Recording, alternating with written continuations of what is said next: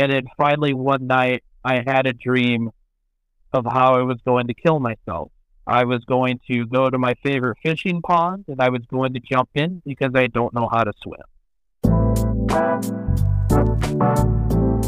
Peace world, easy world. Your man Ant Boogie. Don't worry about the name. Get used to the voice. And it's another episode of Keeping the Towel. Thank you so much for tuning in, rocking, vibing with me as always. And ladies and gentlemen, it's a new second, it's a new minute, it's a new hour, it's a new day, it's a new week, it's a new month, or I should say, just another month for us. But, ladies and gentlemen, that means it's another round for us to step into the ring and make sure that we are still in this fight with life. But, ladies and gentlemen, in this gym, I'm not by myself. I got another incredible sparring partner with me. Ladies and gentlemen, all the way from Iowa, my good man, Scott Dailey. Scott, are you in the building, good sir? I am in the building, ready to go. First time I've run this far without getting breathed. love it, love it. So, ladies and gentlemen, we're going to welcome Scott to the gym. So, Scott, this is how this goes. I need you to make sure you get your mouth guard in your mouth, get your hands wrapped, get your gloves on, get your grind guard in, and make your way to the ring. Get in your last set of instruction. And I need you and I to come to the center of the ring. It's Ant Boogie and Scott. We touch gloves because the round, the spar session has officially started. Let's get it. Let's get it. Let's go. Uh. All right, Scott, let's turn the dials back in the time machine to 1979. And you just let us know where did it all start for Scott? Well, it all started for Scott yeah, I want to go back to when I was uh, about five years old. Um, I mean, with my story, I've battled with mental health issues for a majority of my life, and I, I can pinpoint back to when I was five years old, where as a kid we all have those dreams of being, you know, the quarterback throwing a touchdown or the baseball player hitting the home run, and I had those dreams too, but those dreams became an obsession, and I developed a really big chip on my shoulder to where I had to prove to the world that I was going to be the greatest. And you hear that with professional athletes, they had similar dreams like that. The issue with me, though, that made it different for me was, and I guess the best way to illustrate it is, you know, the cartoons you see, they have like an angel on one shoulder and the devil on an, on another shoulder. Uh-huh. Well, I have two devils that kind of mm. that actually did lead me. And it, it led to a bad case of perfectionism. It took a lot of things that, as a kid, you should have fun with. You should have fun with sports. You should have fun with other things. And I never really had that because it was always something more. It had to be something more. It had to be something bigger. And then it had then it went from that to it had to be perfect. That's not fun when you're younger because when you're younger, sometimes you really just don't know what you're going through or how to think about it. So I held a lot of stuff in. So that's where it started for me. But I was always a sports fan. Loved baseball, loved football. I played basketball as a kid as well. I ran track a year. I played three years of tennis. So I kept myself busy, but always in my head, that's never really what I wanted to be. I was someone that loved reading. I loved learning. I loved math. And fifth grade, I held my school record. I did 100 multiplication problems in 25 seconds. God bless you. God bless yeah, you. Yeah, I, I loved it. I mean, in fourth grade, I was reading physics books. I was doing physics problems. I was reading anatomy books in fifth grade. It was just whatever I could get my hands on, I was reading it, and I loved it. But then I realized, so people are going to think I'm a nerd. Scott, can I just be up with you, man? If you and I were in fifth grade together, you and I would have never been friends. Just gonna tell you that right now. No way. Because you would have been the guy to ask, hey, can you just do my homework for me and make me look smart? Yeah, sorry to tell. See you. No, that's cool. At least you're realistic because no, I, I, you know, there, there were people like that. I mean, but mm. yeah, I was like, well, I'm gonna be a nerd. I can't be a nerd. So instead of focusing on things that I enjoy doing instead of like, well, everyone loves sports, so I'll just learn everything that I can about sports. And not only will I learn it, I'll be really great at it. It'll just work. And I became so educated in sports, it was ridiculous. I remember in high school, my freshman year, I probably checked out the baseball encyclopedia probably about 50 times. Mm. Um, I knew the thing front and back. I knew stats from, from teams in the 1930s, and I could I could go into a conversation with someone, and someone could say something that would trigger something, and I could immediately rattle off some sports stats about that. And I thought it was really cool, but what I didn't realize was I was starting to become the thing that I didn't want to become.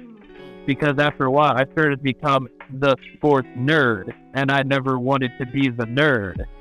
So, so to try to get rid of being the nerd, I was like, well, then I'll just be a superstar athlete. I got cut from the basketball team my freshman sophomore year. The coach told my mom my junior year to not even have me try out because he would never pick me on on the team. Whoa. That became not an option. I tried to run track. I was a long jumper. I was fairly decent. My school was big enough. We had a freshman, sophomore, junior varsity, and varsity team. As a freshman, I made the sophomore team and actually participated in the conference indoor meet that year. So I, I was well on my way, but I hurt my knee partway through the season, so I couldn't long jump anymore. Uh, so they put me on sprints and relays, and I was not built for speed. So that really didn't work. That did not work out for me at all. The only time I, I was really fast at running is getting to the dinner table. So,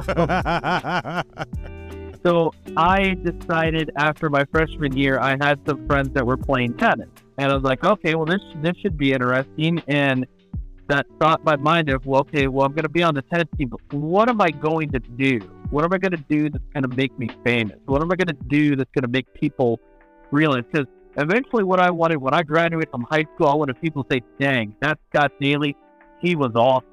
And so, looking around, I realized that our tennis team had never had a winning record, and they never had anyone play for the conference championship in singles. Now, this is me picking up the sport of tennis as a sophomore in high school and have never played before. So at that point, I made my goal. Well, I'm going to be the first guy to play for a conference championship in this school's history.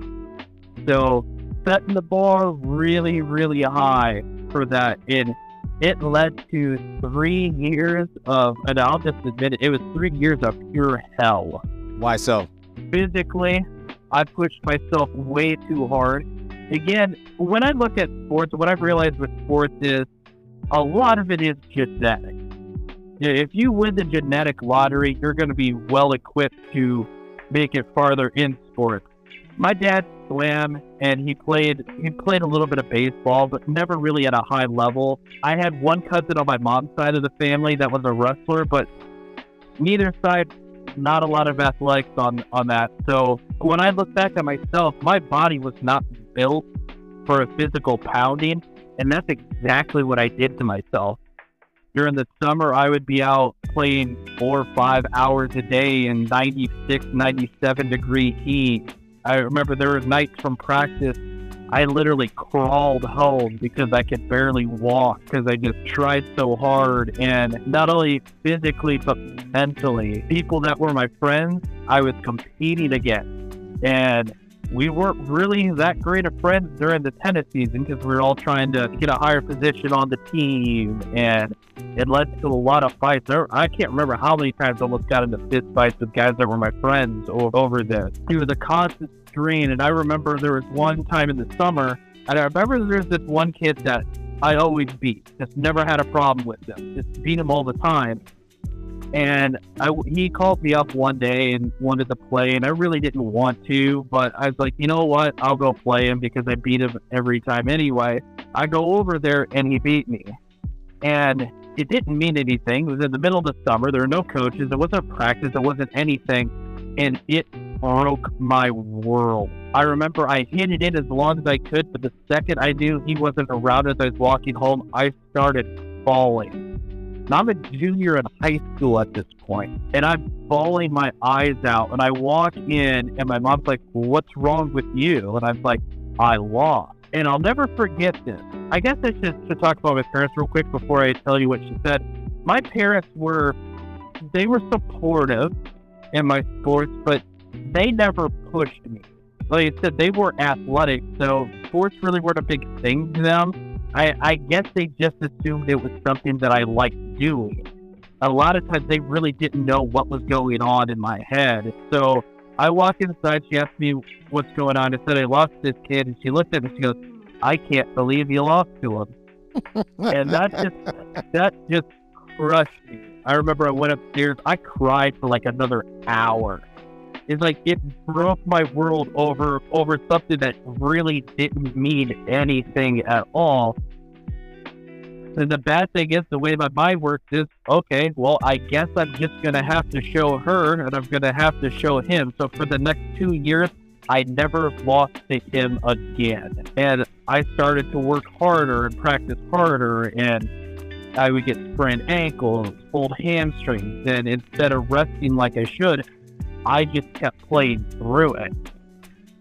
And eventually, it got to my senior year of high school. We got to the conference tournament. I went in unseeded, so I had to play an extra match to actually get into the to the tournament.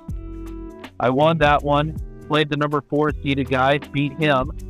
Went up against the number two seed in, in the tournament, and this this guy was a killer. I shouldn't have had a chance at all, and I somehow won. Mm. And that got me to the conference title match, which was the ultimate goal. Now, that was 17 year old Scott. Now I'm 44, and I can look back and I realize when you go into a tournament, what is your ultimate goal in the tournament? To win the Is whole thing? To win the tur- is to win the tournament. I went into this tournament uh, of a goal just getting to the title match because I thought everywhere, oh my God, he gave he did this great accomplishment. No one's ever done it at, at this school. You know, and it was exactly what I wanted. I win the semifinal. I have a couple hours in between before the title match, and all the like pressure for the last three years just like lifted off of me. The problem was I went into the to the title match against the guy that I should have won, and he wiped the floor with me because I had no motivation. I didn't want to be there. It was like my goal was accomplished. So that was the Saturday. So I get to school on Monday, and usually if there's weekend sports, they announce the results over the intercom. So finally, it was going to be my big moment. Three years in the making, I worked on this. Also, we had a small town paper in my town that would post the results. I'm like, okay, well, this is going to be awesome. On Monday, it's going to have that in there. This will be great. Everyone's going to read about it. And they didn't even mention me on the announcement. No one at school said anything to me.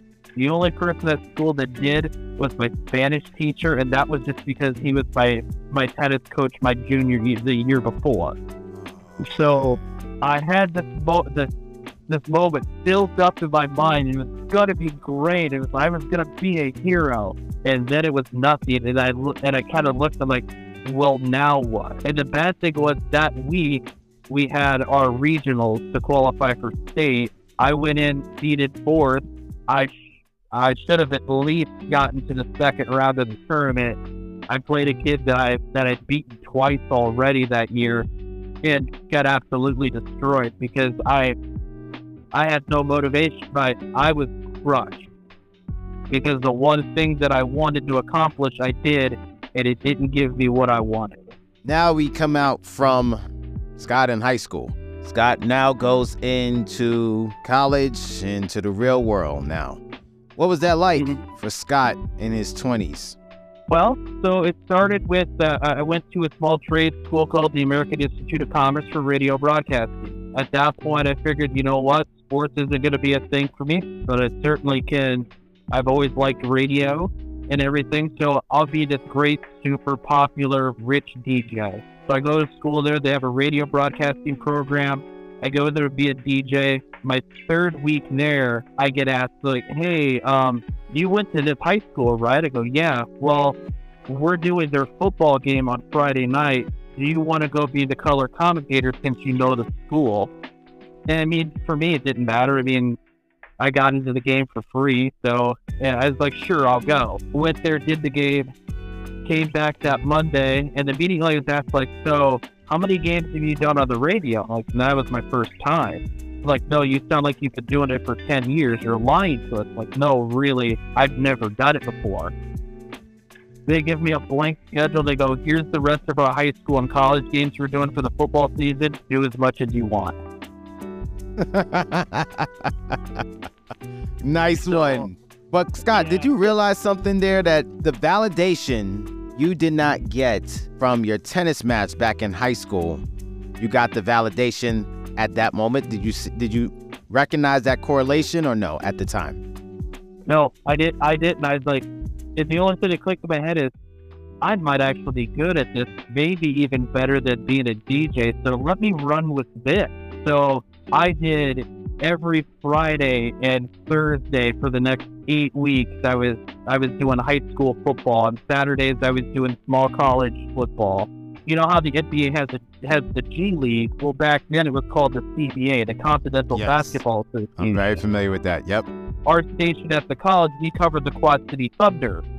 So I basically became the main guy doing Quad City Thunder. So here I am, you know, 18 years old, doing professional basketball, basically.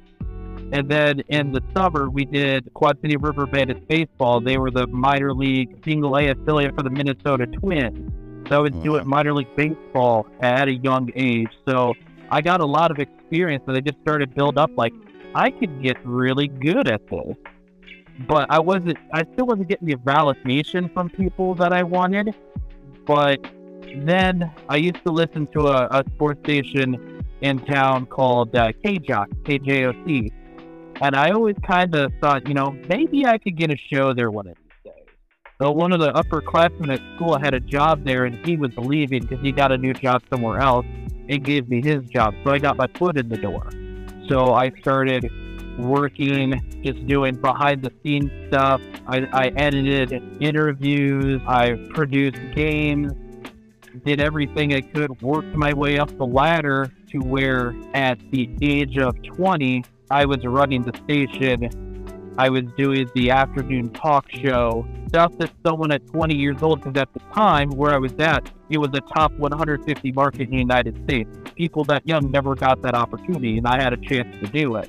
And the bad thing was, you would think that would have been enough validation to me, but there wasn't a day that didn't go by and uh, and throughout the rest of my radio career, which was 14 years, there wasn't a day that didn't go by where I didn't think the next day I was going to get fired. Why did you have that apprehension? No matter how good of a show I did, or how great of making good points, or people I would call into the show would, say, you know, hey, that was actually a good point, or whatever to be, it was never enough. Nobody could tell me anything. I couldn't take a compliment Nobody could tell me anything because in my head, that voice in my head is like, no, Scott, that's not good enough. That okay, that's fine. But look at these five other things you have stuff on.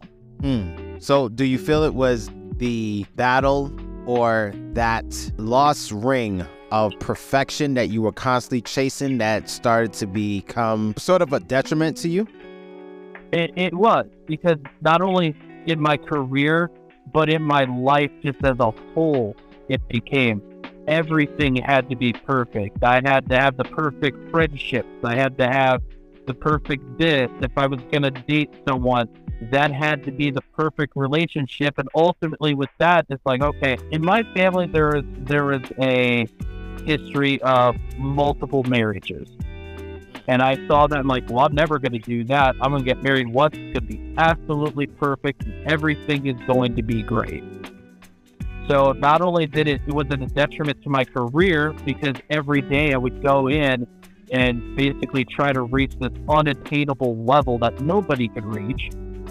But then in my own personal life outside of work, every it, it was like I was trying to build this utopian world for myself that that didn't exist and there was no chance of it existing. Why were you fighting to build this utopian world? It's as weird as it sounds, these voices in my head that were leading me through all this, that's what they were telling me that I needed. I needed that to happen so that people could see, it. wow, look at that light. And you know, I can look at it now and realize even if I would have reached that and somebody and people would say that, that probably wouldn't have been enough for me either. Scott, you are now an adult. You got into, you meet a lady, you get into this marriage. And as you mentioned earlier, that you wanted to have a perfect relationship, perfect marriage, everything had to be perfect. Take me through what that was like in your in your in your marriage. So yeah, as I said, I wanted everything to be perfect, but in my mind, my mind was so scrambled at that point. I really didn't know what perfection was. So really, any any female that showed any sort of attention to me, I kind of just ran with it. So my first marriage, we dated for a couple years, got engaged, and then she broke the engagement off. And then after six months, we got back together, dated another year, and then got married. So she actually lived an hour from where I was working in radio at the time. So I did a lot of driving back and forth. And then finally, after a couple years of us being married, she moved with me. But I guess the, the one thing, it was this marriage and then moving into my second marriage, the exact same thing happened. I had marriage built up so much in my mind that if you can tell very similar to my goal in high school, playing for that conference title in tennis. It built up in my mind. This is going to be that great, that crowning moment. And in both of my marriages, very early in the marriage, I looked at him like, oh my God, I messed up. What do you mean that you messed up? How? So with marriage, that's your one and only. You know, you you love this person for you know everything. You know, there's it's hard to explain. There's that it you got to have it to, for, for a marriage to work. And in both of my marriages, very early in it, I looked at it and I'm like, I care for this person, but I don't have that love that's supposed to be to last a lifetime. Like my parents had. It would be over 40 years they would have been married this year, except my mom passed five years ago uh, to cancer. But they had it no matter what, they were willing to work through it. And you could tell when they looked at each other, you could tell that they loved each other. I didn't have that at all. When that's what I realized it looked like here, Lord, I got myself into this lifetime commitment and I wasn't I wasn't in in for the lifetime. Mm. So would you say that you was in it for the aesthetics of it, that it just looks good to everybody on the outside? Absolutely, that's what it was. And then after a while, it was okay. Well, I don't feel that way, but you know what?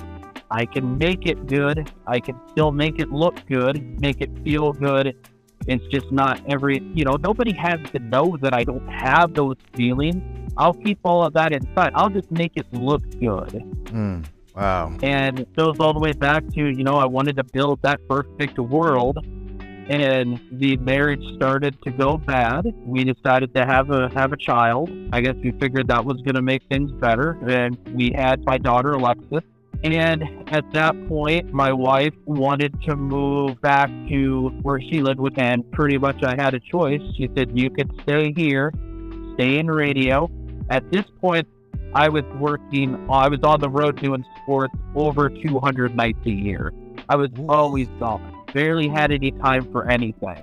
I missed birthdays, I missed holidays, I missed everything. My my 20s were basically me working in radio. I missed a lot.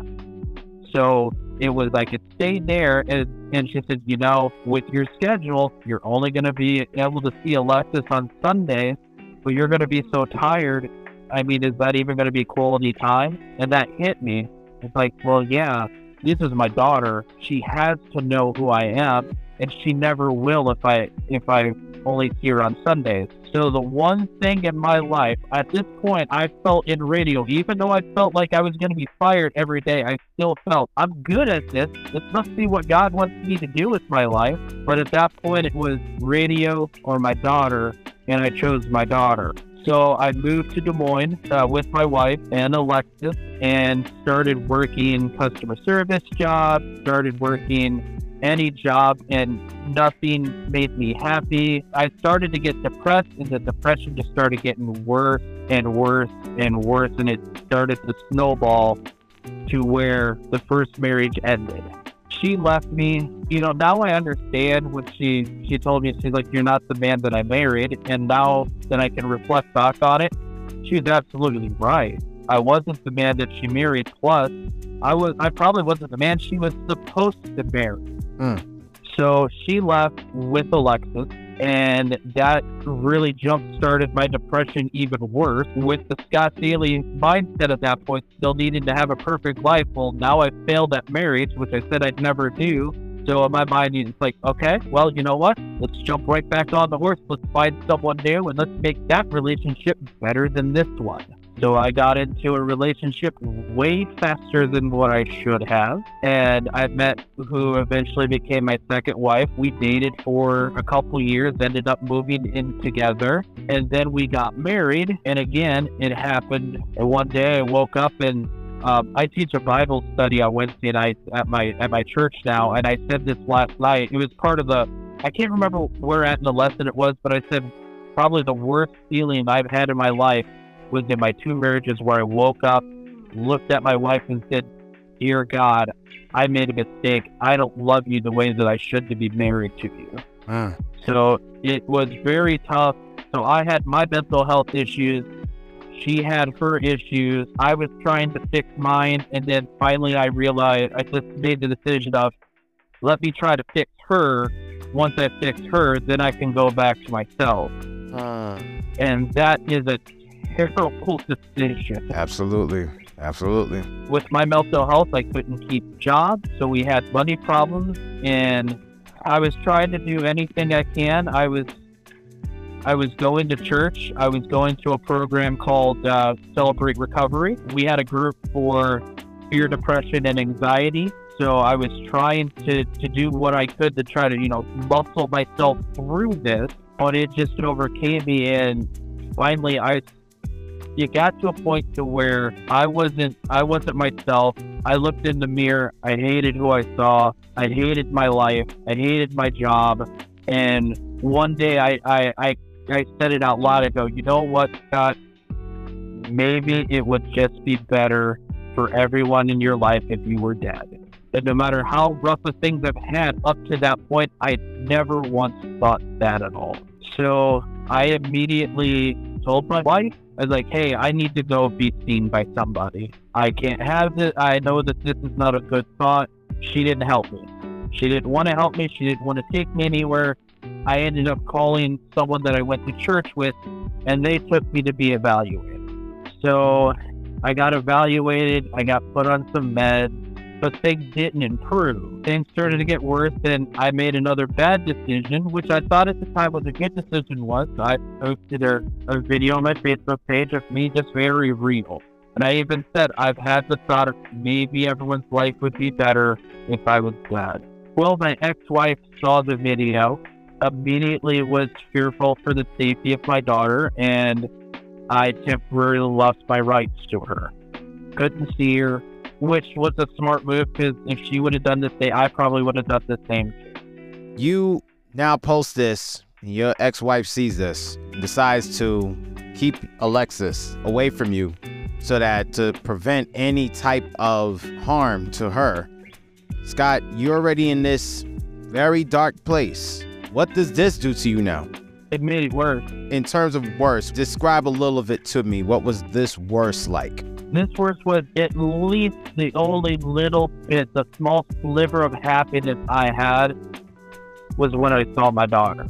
And now I didn't have that. I really just didn't have any support at all. I had what I was going through at church, but I didn't know. A lot of people are like, well, we can try to help you the best we can, but ultimately, you have to do it yourself. You have to fight this, and I didn't know how.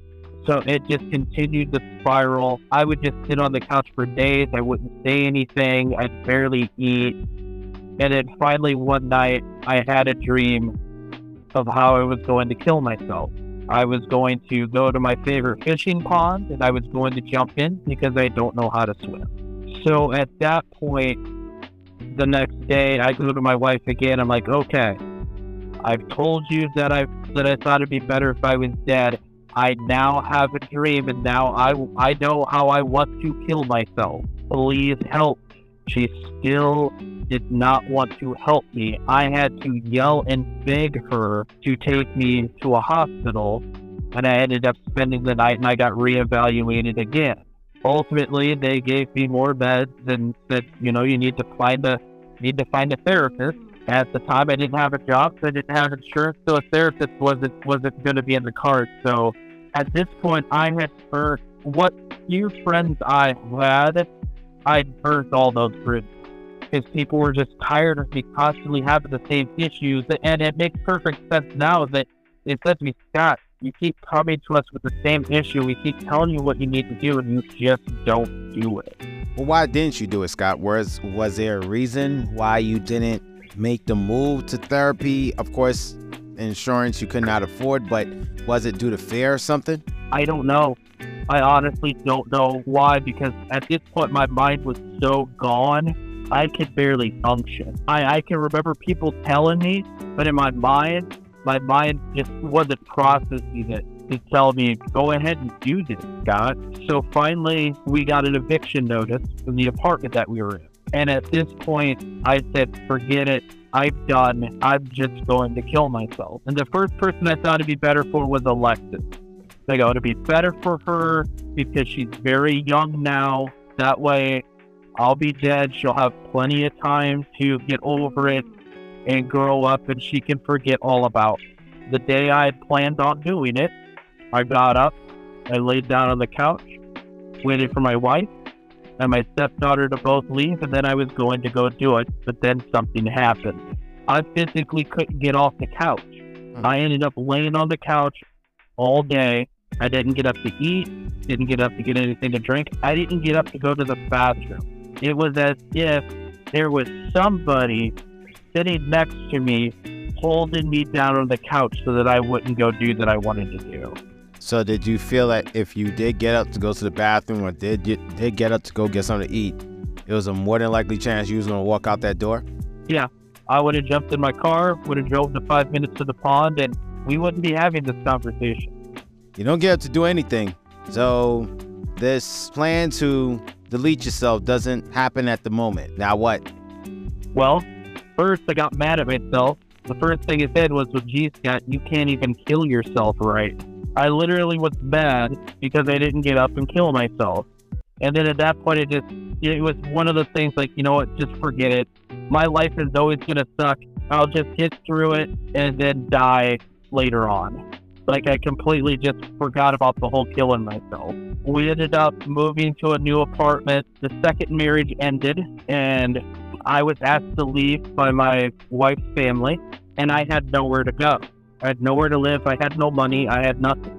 Only thing I could do was call my dad, and he was gracious enough to let me come live with him, which I should have been grateful for. But at this point, I am 43 years old, moving in with my dad.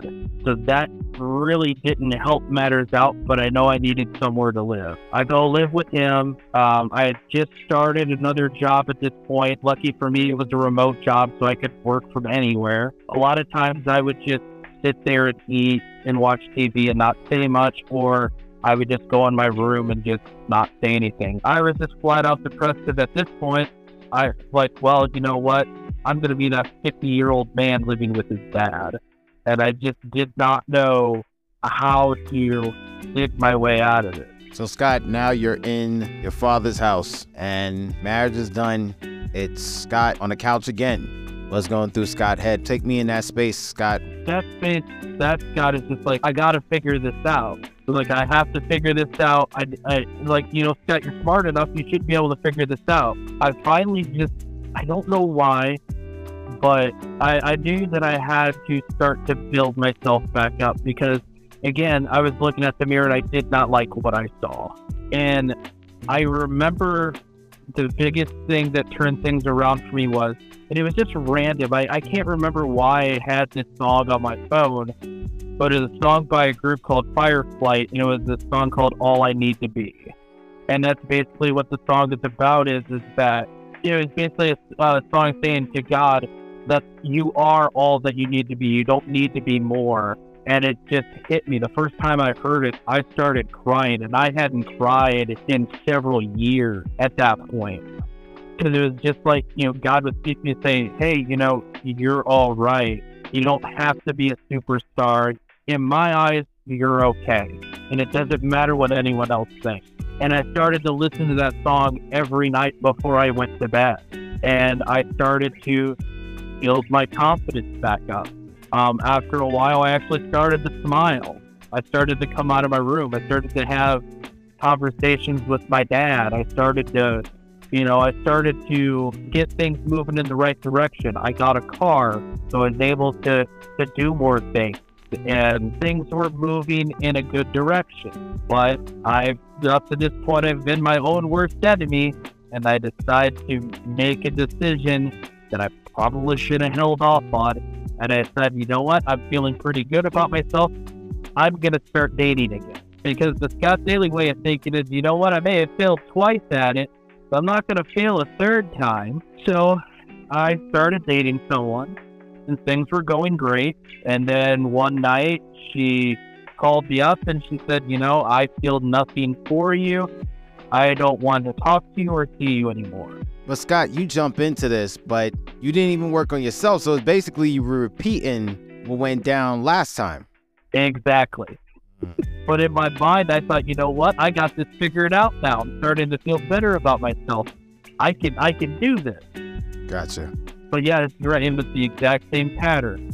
Okay. So at that point, I remember my dad. I started yelling. My dad came in the room. He's like, "What's wrong with you?" And I told him. He's like, "Okay, well, you're better off." And I said, "No, you don't understand. I'm tired of this. I'm tired of living here.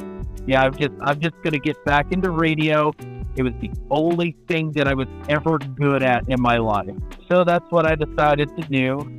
I knew of a station. I live in uh, a town called Knoxville, Iowa. I knew the station in Knoxville.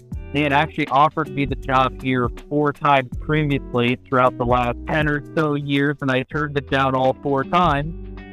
So, out of a desperate attempt, I emailed the general manager and said, Hey, um, do you have a position for me? I'm ready to come. Month and a half later, I was moved into Knoxville, ready to start radio, and I thought at this point things were moving in the right direction. I'm back in my own place, I'm back in radio. We're ready to rock and roll. Life's going to be good from this point. And if you remember earlier in my radio career, I never had a life. I missed holidays. I, I, I was always working. 20 year old Scott was okay with that. That was awesome because I had stuff to do. I was I was working towards a goal. Well, 43 year old Scott immediately did not like that at all. Mm. I did not have a life.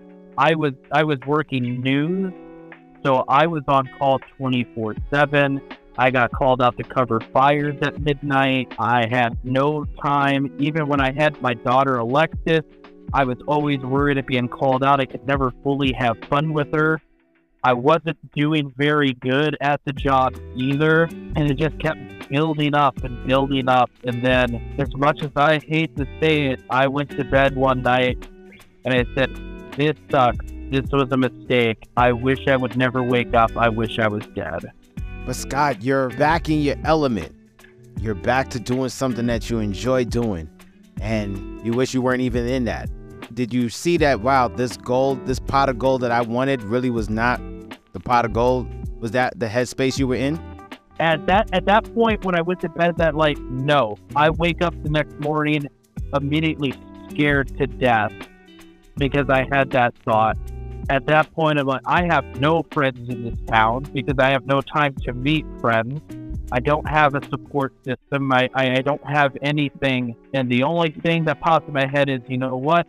Let's call some churches to see if some churches have some programs so I can at least get around some people.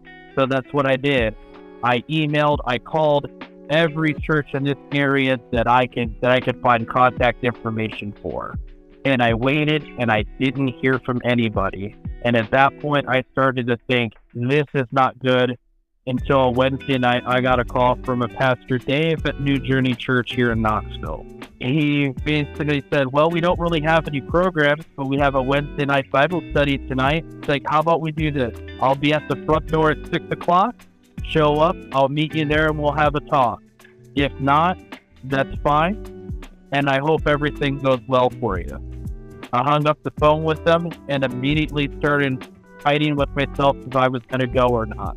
Which, you know, the headspace that I'm in at that point, it really doesn't make any sense. Here's someone reaching out to, that could possibly help me, or at least reaching out to say, hey, let's just talk. And I didn't want to do it. And I remember I got in the car to drive to the church, and the whole time I, I, I got plenty of time. I can turn back around and go home. I don't have to do this, but I did. I showed up, I walked in the door, and something just hit me. Something felt different. And as I sat there and talked to this person that I'd only talked to on the phone for a couple minutes, I dumped my whole life story on him. And for the first time in a long time, I felt really good. And he introduced me to a few people at the church. They started the Bible study. The Wednesday night Bible studies, they have a video and then we go into a discussion. Something in the video just hit me and I started bawling. It had been a long time since I cried and at the end of the at the end of the, the night, as I was walking out the door, Pastor Dave said, Our service is at ten o'clock on Sunday. Please come. So I did. Cried through the whole service. At the end of the service, he had an altar call for anyone that wanted to be saved. And there was no hesitation. I walked up there and I was the only one in front of the whole church that walked up there. I just felt at peace at that point. So that was Sunday. I go back to my radio job on Monday and I'm flat out miserable. And it was about 11 o'clock in the morning when I hear a voice that I had never heard, but I knew who it was. Mm. And it said, Scott, you do not have to work in radio anymore. This is not what I want for you. You never liked this anyway. Find another job. I have something more for you and that just hit me like a ton of bricks because I knew deep in my heart, as much as as it seemed like fun to me, it never really was. I was always scared of being fired. I was always, well, what's the next thing I'm going to do? I need to go to, I need to get tapes together so I can go to a bigger station and and do all that. And I realized, yeah, I never enjoyed this at all. And the phrase of "you were never meant to do this," I'm like, yeah, that makes sense and I immediately started applying for other jobs. I got a phone interview the next week. Three and a half weeks later, I had left the station and I had started. I had started the uh, remote uh, position that I'm in now. It took a little bit, but then I just realized for 14 years, I talked myself into I love this. This is great. This is what I'm meant to do. And it was never what was in the plans for me to begin with. Where is Scott now? As I said, I have now leading the Wednesday night Bible study at my church. Uh, we just finished our third week of a 10 week study that, I, that I'm leading. I am currently taking ministry classes through the Iowa School of Ministry. I've passed two classes already. I'm working towards my certification.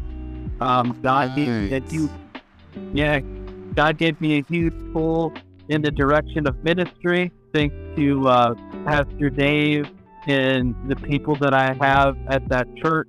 They've really encouraged me, have really helped me really turn things around. Um, I now know who Scott Dailey is. I can go back all those years, and Scott Dailey's a nerd. Scott Dailey loves Scott Dailey loves researching. I, I I've done so many random Bible studies since I started at the church. Pastor Dave a couple times had to tell me, "You need to slow down. You're trying to learn too much too soon." But I can't get enough of it. The most recent episode of my podcast, and in that podcast, I talk about outside of church and work, where my hobbies I've really forced myself throughout my life into things that I thought I needed to do or thought I would enjoy. And realizing who I am, I've always wanted to do archery. So I'm looking into doing that. I've always wanted to hunt. My, my mom wouldn't let me around guns. So I eventually want to go out on a hunt. I want to do biking. I want to play pickleball. I have a lot of things that I've that now I finally realize I don't have to force myself into a career, or into hobbies, or into anything that I don't want to do because I might be a nerd, but God loves that nerd. And I have a whole church family now of people that like that nerd too. And now I can look in the mirror at myself and you know what? I like that nerd too. Amen. Scott Dailey, why do you keep your towel? I think I keep it now because it keeps me grounded. It keeps me knowing who I am. And you know who really helped me figure out who I am? Is my daughter Alexis. Because I look at that kid at 11 years old and know that that's what I should have been at 11 years old. As a matter of fact, I look at that 11 year old and I'm 44 now, and that's what I should be. She loves anime. She has her own YouTube channel. She likes a lot of things that would make her a nerd at her school. And she's even told me there's no one that really likes anime at her school, and she does not care. That's who she is. That's what she likes, and she doesn't let anyone dictate that. So that's why I keep my towel because I want to be the best Scott that I can be, not only for myself, but so that I can be an example for her. Well, folks, there you have it. Scott just dropped a lot of gems on you right there. Scott, before we hop out of here, if there's any last words you want to go ahead and give, my man, the floor is yours. I just can't appreciate the time that you've given me. This is something that I've always wanted to do now is to be able to tell my story so that it can help and inspire people to realize if you look at yourself in the mirror, you may not like yourself now, but continue to work at it. Don't stop. Don't give up. Keep fighting because you can beat it. You can like that. You just need to realize that person inside that you've always wanted to be but kept hidden because you didn't think it was going to be accepted. It will, and it can be accepted. You just have to take the baby steps to move in that direction.